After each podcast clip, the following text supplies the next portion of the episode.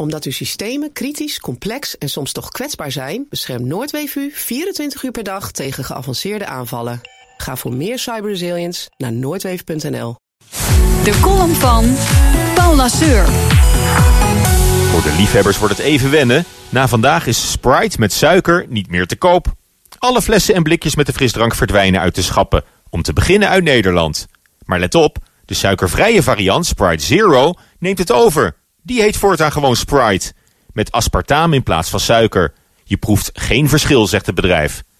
Dus de klant die denkt zijn oude vertrouwde Sprite te kopen, wordt keihard gefopt. Stiekem de suiker omruilen voor aspartaam doet mij een beetje denken aan een metadonprogramma. Het is een zoethoudertje. Niet alleen voor de gebruikers, maar ook voor de overheid, die zo jammerlijk faalt in haar pogingen om de suikerverslaving terug te dringen.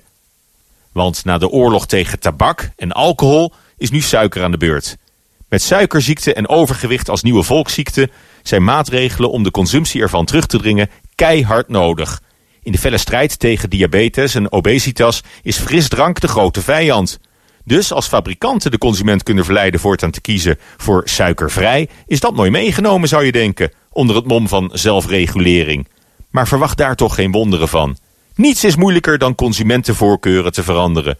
Probeer een verstokte Pepsi-drinker maar eens aan de Coca-Cola te krijgen, of andersom. En heel veel frisdrinkers zijn ervan overtuigd dat aspartaam nog veel slechter voor je is dan suiker. Dat is tenminste nog een natuurlijk ingrediënt.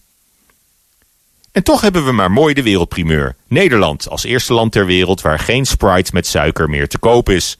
Als het hier aanslaat, in de polderproeftuin, staan waarschijnlijk honderd andere landen klaar om hetzelfde te doen. We zijn dus weer eens tot gidsland uitgeroepen. Dit keer door de Coca-Cola Company, het moederbedrijf van Sprite.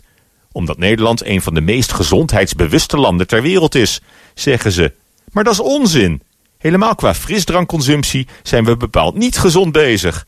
Nederland is zelfs Europees kampioen frisdrinken. De gemiddelde Nederlander drinkt per jaar meer dan 90 liter frisdrank. Wereldwijd zijn er maar zes landen waar ze meer wegklokken, zoals Mexico en Amerika. Misschien lukt het om Sprite-drinkers te laten afkicken van de suiker.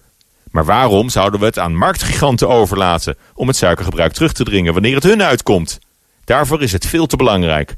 Het is onbegrijpelijk dat de overheid niet harder doorpakt. Minder adverteren, geen automaten meer op school en een suikertax. In Berkeley in California daalde de frisdrankconsumptie met 20% na invoering van zo'n suikerbelasting. Voor het eerst in tientallen jaren dronken Amerikanen vorig jaar meer water uit een flesje dan frisdrank. Het kan dus wel, de trend omkeren. Daar hebben we Sprite niet voor nodig. Prettige maandag! En dat zei Paula Zuur in zijn column. En die kunt u teruglezen. Omdat uw mensen steeds vaker doelwit zijn van cybercriminelen, helpt Noordweef hen om zelfs de nieuwste aanvalstrucs te doorzien. Ga voor meer cyberresilience ook naar noordweef.nl.